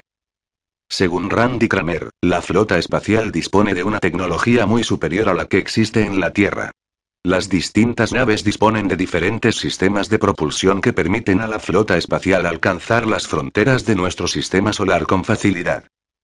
Según Kramer, los sistemas de propulsión utilizan propulsores alimentados por fisión y por fusión, conductor de sala y tecnología antigravedad, avances que fueron facilitados a la humanidad por los amistosos alienígenas grises. El señor Kramer afirma que hay dos especies autóctonas que habitan en Marte. Los reptilianos y los insectoides, ambos muy inteligentes. Los reptilianos son una especie mucho más agresiva, que defiende su territorio a toda costa. Los insectoides son igualmente inteligentes y capaces, pero son más pasivos. El hecho de que Marte sea un planeta capaz de albergar vida ha sido respaldado por varios investigadores, entre ellos el Dr. Brandenburg, quien incluso afirma que los seres extraterrestres libraron una guerra nuclear en el planeta rojo y que hoy podemos encontrar pruebas de ello. Según el Dr. Brandenburg, los antiguos marcianos, conocidos como cidonios y utópicos, fueron masacrados en el gigantesco ataque nuclear, y las pruebas del genocidio pueden verse todavía hoy. Según los científicos, hay restos muy grandes de xenón 129 en Marte y el único proceso que conocemos que produce xenón 129 es una explosión nuclear. En una entrevista televisiva, el Dr. Brandenburg declaró, Dos grandes desastres ocurrieron en Marte, dijo a Supreme Master Televisión, señalando Utopía en un mapa. Uno aquí, y luego un impacto de asteroide ocurrió aquí, y Kidonia estaba justo en medio de ellos. Eso es desconcertante. ¿Por qué ocurrirían tantas cosas malas en una zona de Marte que casualmente tiene arqueología? Aunque el capitán Calle no tiene pruebas físicas que respalden sus afirmaciones, dice que está haciendo todo lo posible para obtener documentos altamente clasificados que demostrarían que lo que cuenta es cierto. Algunas partes del testimonio del capitán Calle coinciden con el de Michael Relfe, otro denunciante que afirma haber estado 20 años de gira en el planeta rojo. Laura Magdalene Eisenhower, bisnieta del expresidente Eisenhower, afirma que se intentó reclutarla para una colonia humana en Marte, dirigida por el investigador Dr. Al Puthoff. Tras 20 años de servicio en el espacio, Marte y la Luna, el capitán Calle se retiró con honores.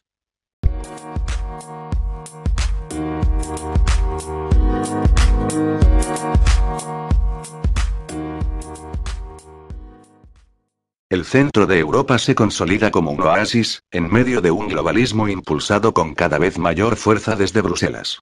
Los países que padecieron el comunismo le recuerdan a las demás naciones que rechazan el socialismo en todas sus variantes. En Hungría encuentra su referente más destacado. Su primer ministro, Víctor Orbán.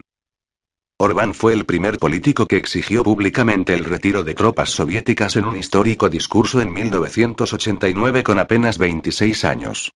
Allí comenzó su carrera política, haciendo oposición a la tiranía comunista de la mano de la Alianza de Jóvenes Demócratas, cuyo nombre en húngaro es Fidesz, su partido actual.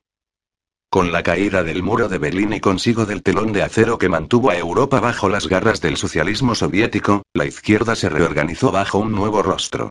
El ambientalismo se volvió la nueva utopía y junto al culto al planeta surgió un sistema político acorde. El globalismo, la nueva forma del internacionalismo. Frente a esto, Orbán ha forjado un escudo, a nivel cultural y también en la frontera y por ello se ha convertido en un problema para la Unión Europea, ya que choca con su proyecto multiculturalista y de agenda LGBT. Sobre todo en el tema fronterizo Orbán encontró un aliado ideal.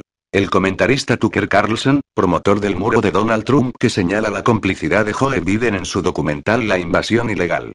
Carlson viajó desde Estados Unidos hasta Hungría, donde elogió el trabajo del primer ministro y fue replicado por los medios locales alineados como referente. La élite política estadounidense se ha vuelto demasiado mediocre y estúpida para enfrentar la verdad, dijo Carlson en una entrevista con el semanario húngaro Mandiner. La élite se ha vuelto contra su propia gente, y eso no es saludable. En pocas palabras, el liderazgo del país odia al pueblo estadounidense, continuó. Siguiendo esa línea, elogió al señor Orbán. Está defendiendo la democracia contra los multimillonarios irresponsables, las organizaciones no gubernamentales, ONG, y ciertos gobiernos occidentales. Está luchando por la democracia contra aquellas fuerzas que quisieran enterrarla. Carlson fue citado como el pensador conservador más influyente de Estados Unidos por la Fundación Centroeuropea de Prensa y Medios, KESMA, progubernamental, que comprende 457 estaciones de radio y televisión, portales de noticias en línea y periódicos diarios y regionales. Según Report y Forbes, Tucker Carlson Tonight fue el programa de noticias por cable más visto en el segundo trimestre del 2021, con una audiencia total de 2.924 millones de espectadores. Tucker Carlson también terminó primero en la demostración clave, con una audiencia promedio de 487.000 espectadores. El enfrentamiento de Carlson al establishment y los medios masivos se ve en el éxito de su audiencia, la gente quiere escuchar una versión alternativa. Mientras CNN bajó un 68% su audiencia, Fox News tuvo cuatro de los cinco programas más vistos en las noticias por cable, con Tucker Carlson Tonight en primer lugar entre el total de espectadores, seguido de Anity, 2.653 millones de espectadores, The Five, 2.632 millones de espectadores, y de Ingraham Angle, 2.071 millones de espectadores. El único programa destacado de izquierda progresista fue The Rachel Maddow Show de MSNBC, 2.504 millones de espectadores. Ya está al aire la entrevista que le hizo Tucker Carlson al primer ministro de Hungría.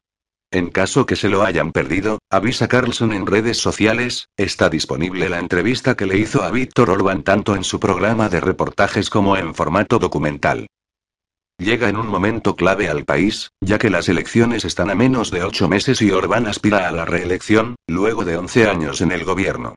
Sus críticos acusan su permanencia en el poder, lo cual ha provocado la creación de una oposición que integra a partidos de la esfera política. Tucker está utilizando la plataforma masiva que tiene a su disposición, a través de Rupert Murdoch, para legitimar el autoritarismo, dijo Kurt Bardella, asesor del comité de campaña del Congreso Demócrata. No es especulación. El Partido Republicano ha dejado muy claro que su agenda es instituir un estilo autocrático de gobierno hasta el punto en que estén dispuestos a deshacerse de la democracia cuando las elecciones no salgan como ellos quieren. Incluso han acusado a Orbán de utilizar el software espía Pegasus comprado a la empresa israelí So para intervenir los teléfonos y extraer los datos personales de hasta 300 periodistas independientes, abogados y empresarios que no están alineados con su partido Fidesz. El primer ministro ha sido acusado de autoritario por los mismos organismos que han guardado silencio respecto a Cuba, una tiranía comunista que lleva en el poder más de 62 años. La Unión Europea no solo ha sido blanda respecto a su postura frente al régimen de partido único, también ha sido cómplice. Lo cual ha demostrado que en la lista de prioridades de la UE hay otras preocupaciones. Por ejemplo, la causa LGBT. Bruselas inició acciones legales contra Hungría y Polonia por prohibir la propaganda homosexual para menores de edad. El Parlamento de Hungría aprobó una ley que restringe la promoción o difusión de contenidos que expresan la homosexualidad o presentan desviación de identidad en cuanto al género de nacimiento a un radio de 200 metros de iglesias, escuelas e instituciones de protección infantil. Cuando se aprobó la ley en junio del 2021, el primer ministro Víctor Orbán dijo que la prohibición tenía por objeto luchar contra la pedofilia y proteger a los niños. Luego de duras críticas de los burócratas de la Unión Europea, Orbán anunció que habrá un referéndum para evaluar el apoyo a la medida. El plebiscito está previsto para principios del 2022. En rechazo a dicha ley, el alcalde de la ciudad alemana de Múnich le pidió permiso a la UEFA para que el estadio en el cual Alemania jugaría contra Hungría, el Allianz Arena, se iluminara con los colores del arco iris, símbolo LGBT. Esta es una señal importante de tolerancia e igualdad, dijo el alcalde Dieter Ritter. Sin embargo, la UEFA no lo permitió, alegando que la UEFA es un organismo que debe ser neutro. Gracias a Dios que en los círculos del liderazgo futbolístico todavía prevalezca el sentido común y no colaboraron con la provocación política, dijo en respuesta el ministro de Relaciones Exteriores húngaro Peter Stijarto. También en la cancha de fútbol Hungría se manifestó en contra de los mandatos del progresismo internacional. Los jugadores de la selección nacional no se arrodillaron en nombre de la causa Black Lives Matter, mientras sus pares irlandeses sí y estos fueron abucheados por los hinchas húngaros. Según Orbán, un húngaro se arrodilla ante Dios, ante su tierra natal, y si le está proponiendo matrimonio a su ser amado, aún queda esa tercera instancia esperada.